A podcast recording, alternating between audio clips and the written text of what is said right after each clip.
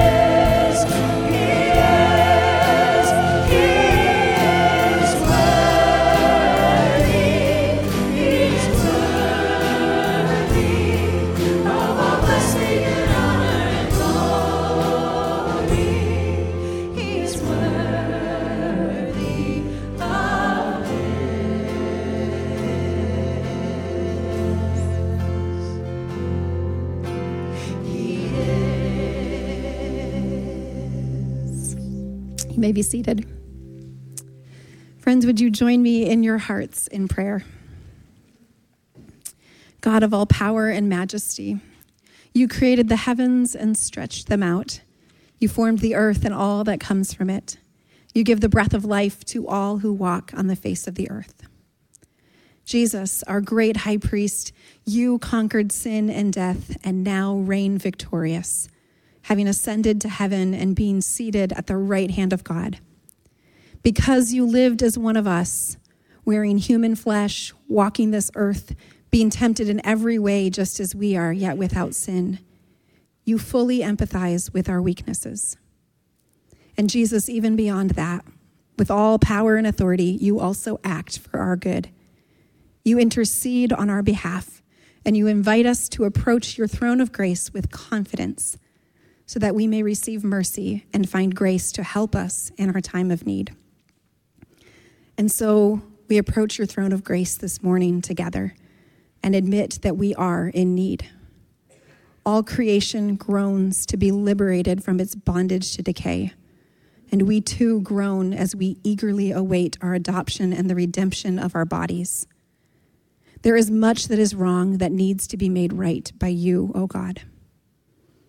And so we watch and wait for the new things you are bringing through the Holy Spirit here in our local area and around the world through your church worldwide.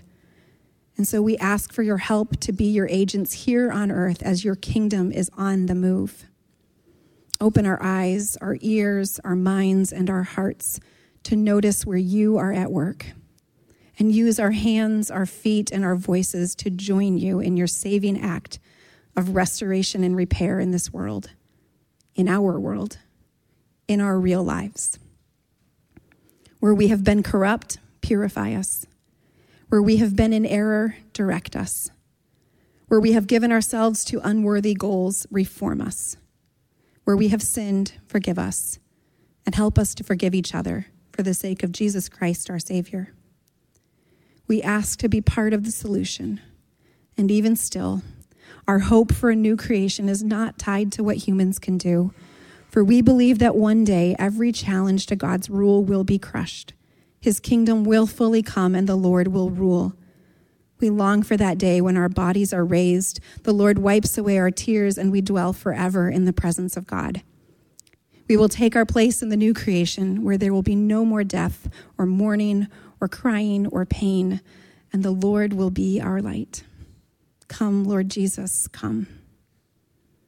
We lift before you our prayers this morning, spoken and shared, as well as those that are unspoken but reverberate in our hearts. In the name of our risen and ascended Lord, who loves us, knows us, and intercedes on our behalf. Amen. I invite you to stand again once more and let's sing together when I think about the Lord.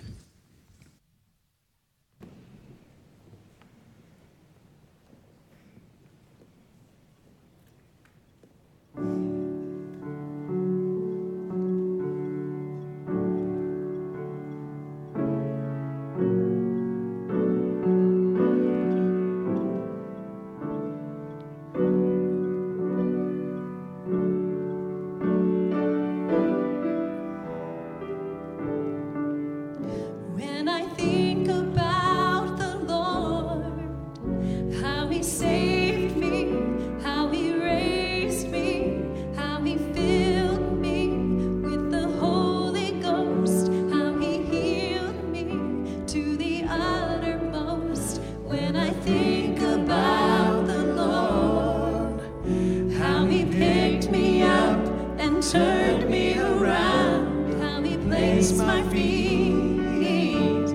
Solid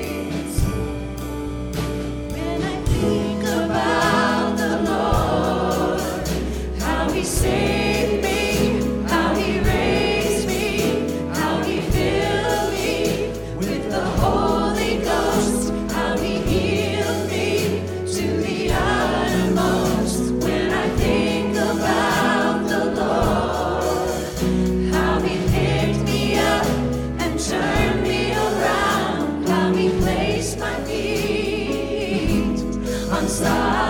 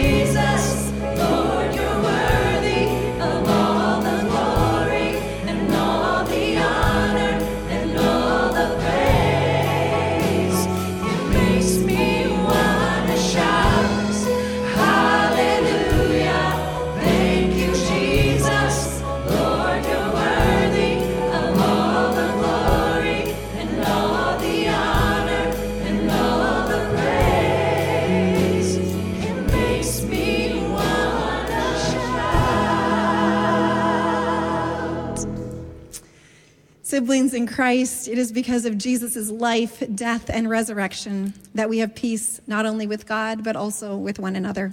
The peace of Christ be with you. As you are comfortable, I invite you to share a sign of that peace with your neighbor.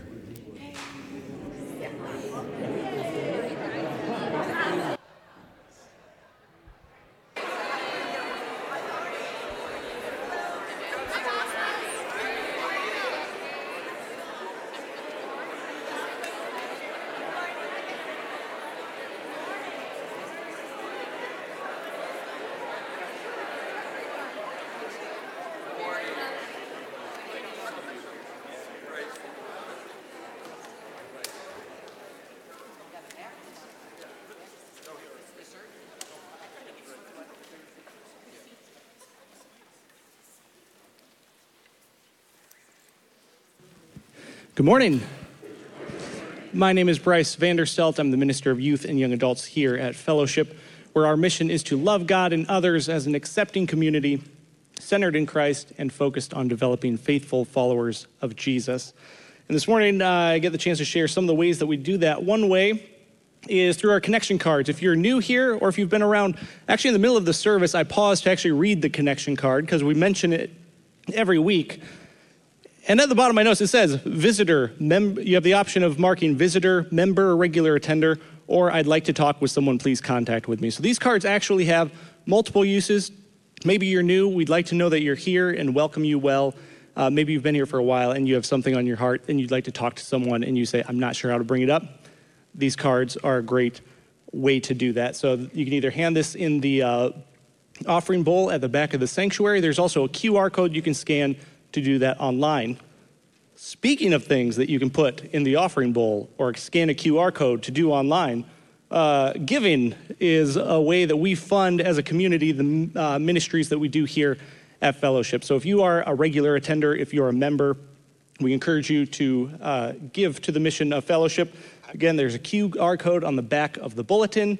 You can also uh, give check or cash into the bowl in the back. While we're on the bulletin,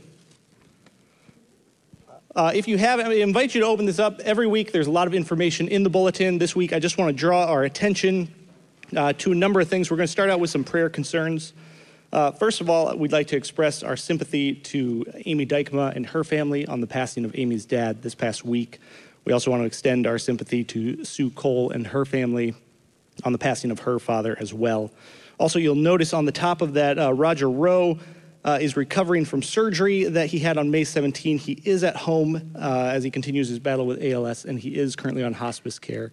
So continue to keep uh, that family in your prayers as well. In this other section of the announcements, if you look under announcements, uh, you've heard us talk about this a few times. We are changing our church database. I saw everyone collectively lean in and say, Tell me more about the database.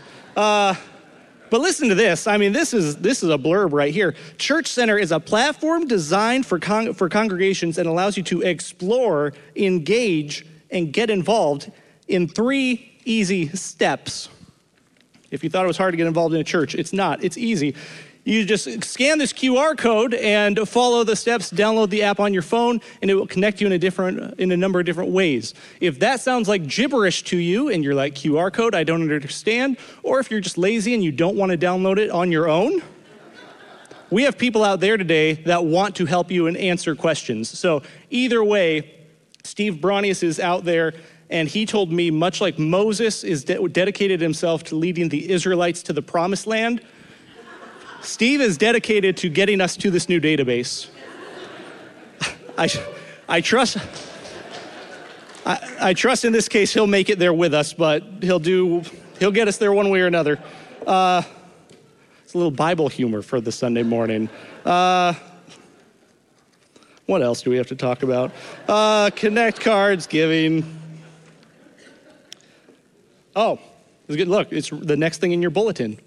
Uh, special needs missional community is looking for help. Now, the special needs missional community, one of the things that we have, I said our mission statement a little bit ago, and the first part of our mission statement says that we want to be an accepting community. When we say that, we might mean a couple of things. We might mean, oh, we're accepting, anyone can come into the building. And some of us might stop and say, oh, there, we're accepting, people are here. But there are more steps to go in our mission. Our mission to be an accepting community is really this mission to enable people in our community to more engage with the life here at Fellowship. And this missional community with the special needs missional community, they've been doing this for years from trying to say, how does, how does our building function for people with special needs? Uh, are there children in our congregation, all the way from children in worship and above through high school. As a youth leader, I've experienced this team a number of ways as they offer uh, support uh, for students, and they're asking for help. So if you read that and you're like, I'm interested in helping out with the special needs missional community, but I don't know if I have the skills for that, I want you to pause and I want you to re- rewind your brain and just stop at the part where you say, I'm interested in that and I would like to learn more. Uh, at the Welcome Center right out there, there's information. I always tell my leaders when I'm trying to recruit them to be a youth leader, agreeing to get information is not signing up, it's just agreeing to get more information. So if you're at all interested, I think you'll be surprised at how you could use your skills that you have to help out that missional community. And finally, the most important announcement of the year for fellowship.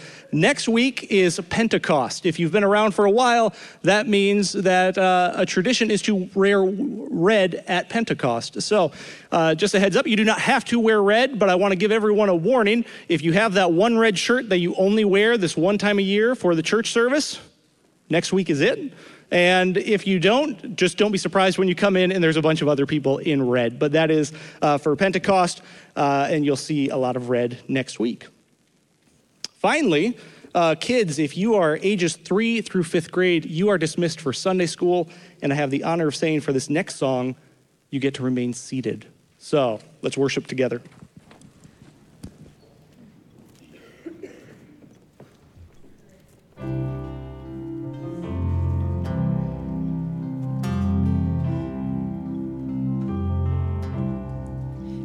Me.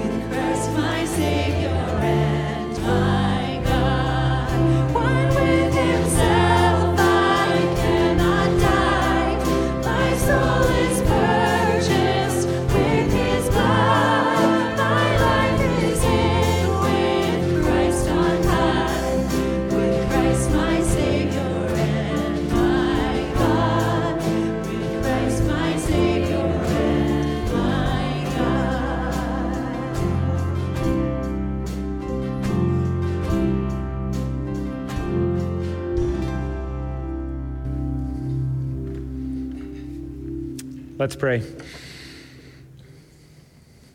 Because we are hid, hidden in you, O Christ, we can be assured of your love for us, of your grace that you have bestowed upon us, and of your desire for us to know you and love you more fully. And so we pray that as we engage with your word this morning, we might be more assured of your love for us and live in response to that. In Christ's name we pray. Amen. Well, a corner has been turned, a clock is ticking, and the days are numbered for some of us in our midst. Certainly for teachers and students, you know exactly how many days you have left, do you not, of school before summer is here. We are nearing the end, and in fact, there are some among us who are even done already. Come on, seniors, woo woo, you're done with classes. Congratulations.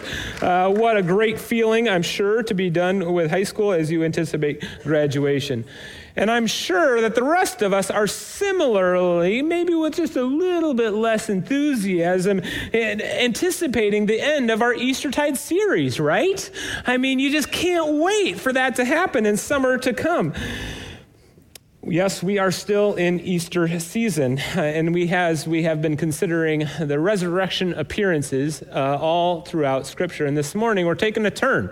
We've been uh, studying those resurrection appearances in the Gospels, and this morning we're going to hear from uh, one of Paul's letters, uh, his letter to the church in Corinth.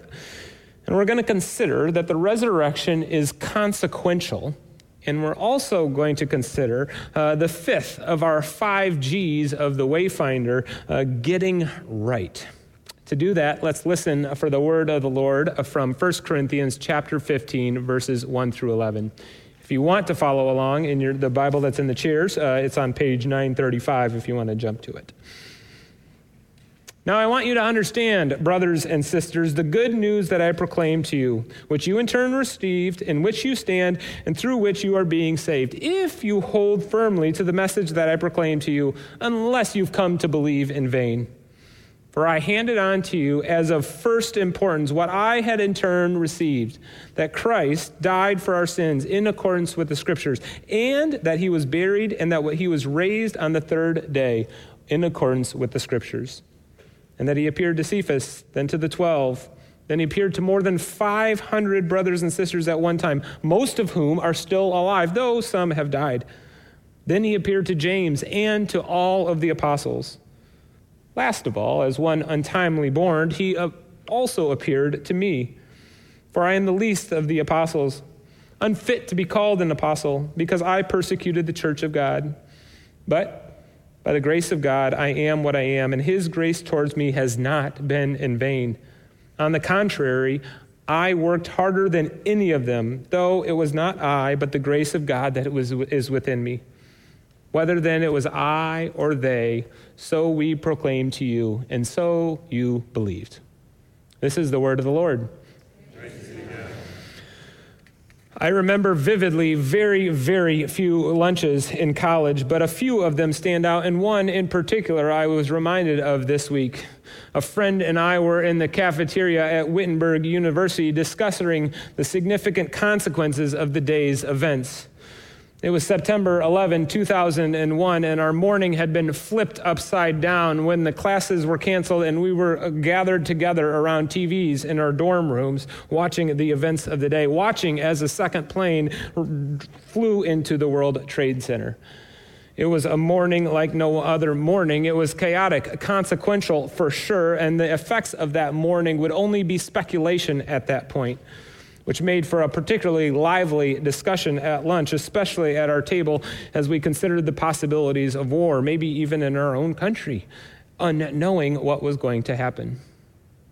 Other days seem to mark time like that, don't they? Days when you know you're going to remember when and where you were when you heard of this thing that happened. Maybe a few of us were even around when bombs were dropped on Pearl Harbor on December 7 of 1941. Maybe uh, many of us might have remembered when President John F. Kennedy was shot in his motorcade in Texas on December or on November 22 of 1963. Or maybe some of us even remember Neil Armstrong taking one small step for man and one giant leap for mankind on July 20, 1969. We remember these days alongside the modern world because of their magnitude, because of their consequential nature, and also, also because of how prolific they are. I mean, how many TVs do you think were not turned on on September 11 between 8 a.m. and noon? How many newspapers on September 12 didn't have the headline with that iconic picture of the World Trade Centers and dust flowing up? How many syndicates on radio programs in the weeks, days and weeks to follow wouldn't be predicting what was going to happen next? News of these events and the national dialogue that surrounded them seemed to cover and reach every single person in our country. In contrast, so it seems, maybe at first glance, is the news of the resurrection. We have here in Paul's letter, likely one of the first recorded that we still have recordings of, of the resurrection, a letter written to a hundred ish people at the church in Corinth. Not only that, but Paul's letter uh, says that some couple dozen apostles and disciples saw Jesus. Maybe 500 gathered together might have seen Jesus. That's it. Really? The most consequential news in all of world history was witnessed by, at best, a couple hundred people? Really? I mean, there's some teenagers in our midst that might have an Instagram reel that has more likes than that. I mean, come on, that's peanuts, isn't it? Well, Paul's letter, though, makes it abundantly clear. The resurrection was not only plausible, but it was the most consequential event in all of world history he knew that the resurrection was, had, had changed and was going to change everything. To understand the magnitude of this claim by Paul, I think we first need to consider very briefly a little bit of the context of, of the letter, of the people that, that Paul was writing to. He was writing to the church in Corinth, a group of disciples that Paul had already witnessed to in person. It says that because he's reminding them in verse 1. A hundred ish people about uh, who Jesus is. But in spite of the church's very small size of that church in Corinth, the church, church, struggled mightily discerning how this faith in Jesus was going to impact them as individuals and really impact them as a community together they struggled with unity because there were some that had uh, this strong allegiance to Paul as the, the primary leader, and some had this strong allegiance to Apollos as their primary leader. They struggled living in communion with one another because they, they had different convictions about some certain things, and so they had a hard time with unity. They struggled uh, living in, in, in, the town of Corinth, a, a bustling Greek Roman town that had a very different worldviews than, than, than the Christians did. And so they had, didn't know how to, how to live with them and witness witness to the community and also live in differentiation from that community. I mean, their struggle was real. I'd hate to be in their shoes. I mean, what would it be like to have questions about leadership and have allegiances to two different people? I mean, I wonder what it would be like to, to have a hard time relating with one another when we had so many differences in, in our midst. I mean, I wonder what it would be like to be a part of a church that sometimes stood in sharp contrast to the culture. Can you imagine what that would be like? The letter as a whole is Paul's pastoral response to the multitude of issues that the people of Corinth faced. And chapter 15 is his conclusion eh, eh, to, to the comments on, on all sorts of different issues, but it's his final appeal. It's his most important stuff. If you can, you can disagree on all this other stuff, Paul is essentially saying, but this stuff, you can't disagree on this resurrection of Jesus stuff. You, you might be questioning a lot of things, but this is of most high importance. Because without the resurrection, he would go on to say in verse 12 of this chapter, your faith is laughable. Your faith is to be pitied. Your faith is even to be ashamed of. Unity is only possible if you hold fast to the resurrection of Jesus Christ. This is your defining center, people of, of Corinth. This is, this, is, this is it. This is the essence of your faith. The scripture said it. Christ died. Christ died on the cross, and three days later, he was resurrected bodily. This is who you are. This is who you follow. This is your defining center. But how can Paul be so sure of this? How can he be so sure of the resurrection that this is the most important thing? Why is it so important? I think this short passage of 11 verses gives us three uh, quick little reasons why Paul was so convinced of the resurrection. First, is that Jesus' resurrected body did appear to many people. Not just a handful of people that believed in him, but folks that didn't even believe in him yet. Male and female, all sorts of people, some 500 plus people, did encounter the bodily resurrected Jesus which is really important. And some of them are still living, which is really important because for people in Corinth, this would have been mind blowing. This would have been totally unfathomable because in that time, in that place, in that world, they believed in a resurrection of some sort, but it wasn't the resurrection of a bodily resurrection. It was the resurrection of a spirit or just the uh, essence of who you are. Maybe you could be incarnated in an animal or some other thing, but nobody believed in the bodily resurrection of any person it would be an oxymoron to them. We believe in bodies, we believe in resurrection, but to put those together would be like mm, a bright darkness or a married bachelor. It didn't make sense. And so Paul is saying, I know this is hard to believe. I get that this is a change in your mindset. But there's no reason for these people to lie about this. There are so many people. Just ask them the question Did you see Jesus' bodily resurrection? The second reason that he's most convinced of the resurrection being so important, and it might be the most compelling reason for us today, is that there's the people that testified to Jesus' resurrection were literally risking their very lives in doing so. In verse 12, Jesus' resurrection is not true. If Jesus is not the conqueror of sin and death and the resurrection didn't happen, Christians are to be pitied. Your faith is in vain. Why? Because in choosing to testify to the bodily resurrection of Jesus, they were choosing a life of suffering, a life of martyrdom in many cases. For the sake of an untrue gospel, who would do that? And not only were they risking their lives, they were certainly risking their social lives because they would have been isolated, kicked out of the synagogue for believing that Jesus was uh, the Messiah, and or they were kicked out of their society, scoffed at by the people that the, the, Greek, the Greek people that lived in those times. It would have been costly to testify to Jesus as a, a resurrect, the resurrected, resurrected Lord Jesus Christ. Paul was convinced that the resurrection was legit because he knew people who gave up their lives for its cause.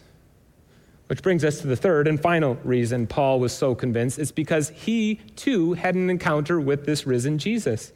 He's, of course, he's referencing his conversion story on the road to Damascus in Acts chapter, chapter 9 as one who was untimely born, it says. His life before encountering Jesus was, in Paul's eyes, dead born into death, not living, in fact, robbing life from those who testified to Jesus. He was one who sought out Christians for their demise. He broke up families. He brutalized fathers. He, he dragged women into jail and separated them from their families until, until, until he literally encountered the risen Christ on the road to Damascus and was saved by his grace. It was a miracle. It was unbelievable. It was an oxymoron. Saul, the killer of Christians, became Paul, the great missionary of Christ. The only reason that this could ever have happened is if he encountered the risen Lord. So, Paul is reminding the people of Corinth of what is of first importance the essence of their faith, the defining center. Jesus, the one who was crucified, died, and was buried, was also bodily rose from the dead and is still alive. No news can be more consequential than this. I know because hundreds testify to it. I know because they risk their lives in doing so. And I know because it has even changed me, the worst of sinners. Paul's final appeal, Paul's Hail Mary at the end, his final arguments his def- uh, of defense to this people of Corinth is if I can't get you to agree on this, you'll never agree on anything. Have you allowed yourself to consider how Christ's resurrection from the dead changes you, changes us as a community? For Paul, the resurrection was consequential because it put into perspective all of their other issues, the, all of the other issues the Corinthians faced. One of the great opportunities I think that we have as individuals and as a community is not how we claim this reality, but how we live into this reality. How do we, Fellowship Church, live as a community, live as though the resurrection of Jesus Christ is our defining center? How do we keep Christ at the center even amidst some significant differences that exist between us? How do we maintain unity without uniformity? One of the tools that we've been introducing the last month or so is the Wayfinder series from Colossians Forum. It's a process for us to engage in conflict, to engage in differences as Christians. And I think it's really a good tool for life in our relationships with one another. It's not jumping to fighting it out with one another. It's not also jumping to fleeing and running away and putting, or putting something under the rug. It's moving towards our challenges with faithful postures instead of moving away from them and ignoring their pain. And so we've introduced you to four, the first four G's going towards one another, engaging relationally, even when it's hard, going Godward, acknowledging that we need God's help, and going, getting curious with one another about who someone else is and what God might be up to in their life. And, fin- and fourthly, going deep, engaging personally with another, honestly, as humans, acknowledging that we're all trying our best. And today we're going to consider getting right. What do they mean by getting right? It seems to me that getting right is the work of reconciliation, even amidst difference, even amidst the hurts, even amidst conflict that we live in, in our relationships with one another and our uh, relationship with God, even.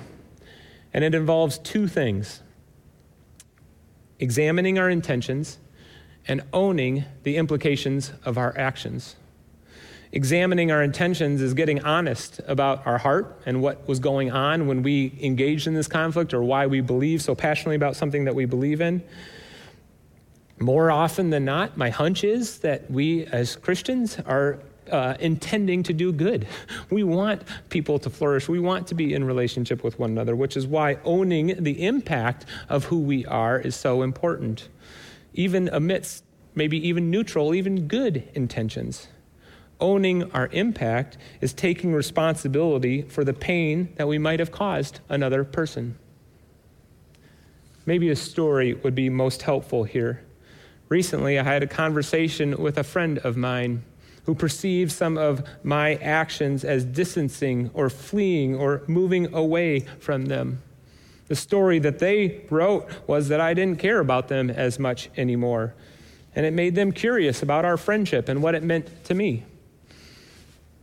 Did I intend to hurt this person? Absolutely not. Did the actions I unknowingly take have an impact on them? Yes. And so I can take responsibility for the ways in which my actions had an impact on them. And so we were able to talk and get right by sharing some of the stories that we'd written in our heads and acknowledging that we might have acted in a way that might have hurt one another. It is in acknowledging these two things that we were able to get right. It's kind of an ambiguous story. So I have a, another example that I heard on the radio recently that I think is a really powerful example of, of, of two people that have differing experiences of one thing getting right by acknowledging intentions or uh, acknowledging intentions and owning the implications of their, their actions. It's a story that I heard on the radio between uh, two people that were having a conversation with one another. Steve Ankerstar is a retired U.S. Air Force major who, in 2003, following the effects of 2011, was one of the people that flew a Nighthawk stealth fighter jet and actually dropped some bombs on Baghdad uh, back in 2003. And he's talking to Shema Khalil who's an Iraqi woman who 20 years ago was a teenager living in Baghdad right beside where these bombs were, were laid. As you listen to this little podcast, I'm going to try something new. Uh, we're going to listen to something without seeing a video. Uh, it's a little, a couple minutes long, so I, I encourage you to stick with it. But as you're listening, I hope that you'll hear Shema asking and Steve responding in their intent uh, in what happened on that day, but also acknowledging the impact of their actions. Listen in, and I think you'll get what I'm talking about. Hi, Shema. I'm Steve. Hi, Steve. Can you describe the first time you shoot targets in Baghdad? And do you fully know that there are no civilians close to the places that you targeted? My targets were a command center and then a command bunker. I flew in, was able to hit both of those uh, successfully, uh, and then head back home. I would assume that these facilities were operational, and I would assume that, of course, if they're operational, there's going to be people in them. So I, I wasn't naive to that. Shema, what I would like to ask you I can't really even imagine what it was like being on the ground during any of the attack, let alone being the ground as a teenager during that time. So, what was your perspective uh, that night? And were you in proximity to of any of the explosions, or, or what can you share from your experience? I will never forget that night because we were living in a place surrounded by different government buildings. So there is like many bombings close to our area. We were living like in the fourth level in the building and uh, my mom and dad trying to keep us together and calm down us and said we will go downstairs. It was really crowded on the stairs because all the people pushing each other they just want to survive and go downstairs before something happened. So we found a small park. It's close to our building and we sat on the ground all together we tried to close our eyes close our ears when the bombing happens i remembered i lost hearing for 10 minutes or 15 minutes Certainly, I, I couldn't even imagine uh, that experience on the ground. And the intention of the U.S. plan was targeting the Iraqi military forces, and I can totally empathize with the feeling of there's, uh, you know, no place to hide and and no place to feel safe when you're under that kind of attack. When the U.S. asked you to join the war of 2003, were there any doubts and did you think about the consequences? Well, yes, uh, we th- thought about that quite a bit as we were asked to to go forth and, and do our portion of the mission. Yeah, I can only speak for myself, but at that time, as a service member, it was apparent to me that we did need to go in and remove Saddam Hussein uh, from power. The how we did that and the expectations of not only disabling the Iraqi military forces but how the Iraqi people were going to accept us after that I don't think that was necessarily thought through as uh, much as it could have. It's hard. I know that you are part of the operation and you follow the the orders or the instructions but i know this is something bigger than me and you are you hopeful that things are going to be better in 20, 30 years from now between U.S. and Iraqi relations, or are, are you pessimistic in that so much damage has been done that there might not be a good way forward in the future? I think I have hope because if you don't have hope, we can't live. So, as much as we can open spaces for learning from each other, talking to each other, I think this will make change.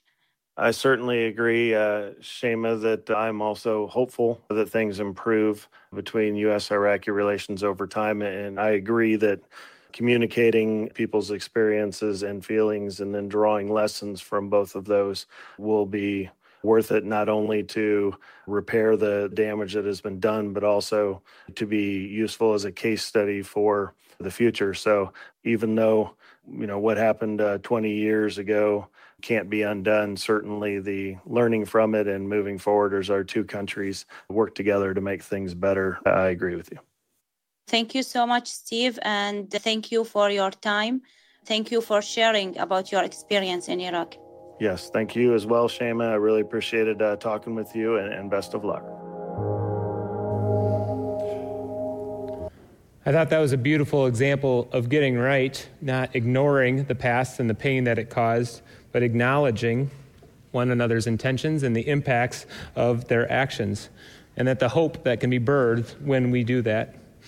It doesn't always end that way. It seems uh, sometimes uh, lots of time is needed in order to have a reconciliation moment. It was 20 years uh, before they were able to have that conversation. Thankfully, though, we have one whose intentions are good and who took on the impact of all of our bad actions, all of our bad decisions, whose life was given for the sake of our humanity, whose resurrection does and can and does change everything. My friends, the resurrect news of the resurrection is consequential. It's the good news that saved Paul and it saves us. That even when we find ourselves stuck in sin and death, there is freedom that can be experienced through the resurrection of Jesus Christ. Resurrection news was consequential. It's the good news that anchors our faith and it even binds us together as a community and casts a shadow over all of the differences that exist between us. And it's the good news that gives us hope for reconciliation between one another and between our God, not just now, here and now, in the today, but also for all of eternity. In the name of the Father, Son, and Holy Spirit, amen.